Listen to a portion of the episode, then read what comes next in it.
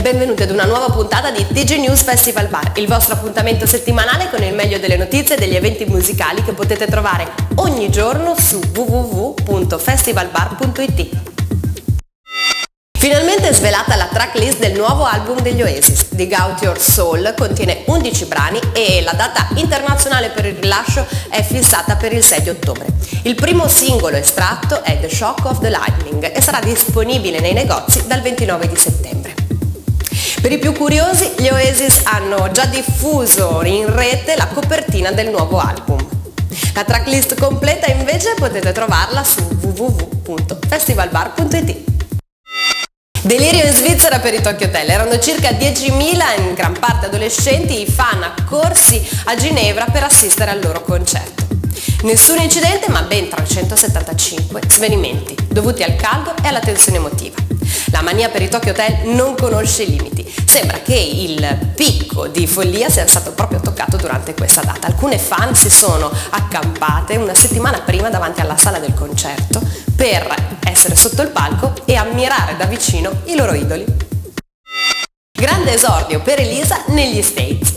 La cantante ha debuttato negli Stati Uniti con il suo nuovo album Dancing, dopo aver riscosso un ottimo successo su iTunes raggiungendo i 75.000 acquisti. L'album sarà accompagnato da una tournée che la vedrà impegnata tra gli Stati Uniti e il Canada. Beh, quindi un grande in bocca al lupo ad Elisa. I Radiohead hanno girato il nuovo video del loro singolo House of Cards.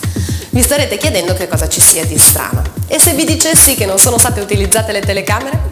La performance del gruppo è stata infatti catturata attraverso un gioco di luci e laser che hanno codificato e trasmesso al computer il movimento dei corpi sulla scena. Mi è sempre piaciuto l'idea di utilizzare la tecnologia per scopi diversi rispetto a quello per cui è stata pensata. Così ha dichiarato il frontman dei Radiohead. E noi siamo proprio curiosi di vedere il risultato. I Coldplay hanno deciso di regalare ai loro fan una nuova traccia inedita. In un messaggio nel loro sito comunicano per ringraziare tutti coloro che hanno acquistato i biglietti del concerto e che ci supportano abbiamo deciso di regalarvi una nuova canzone.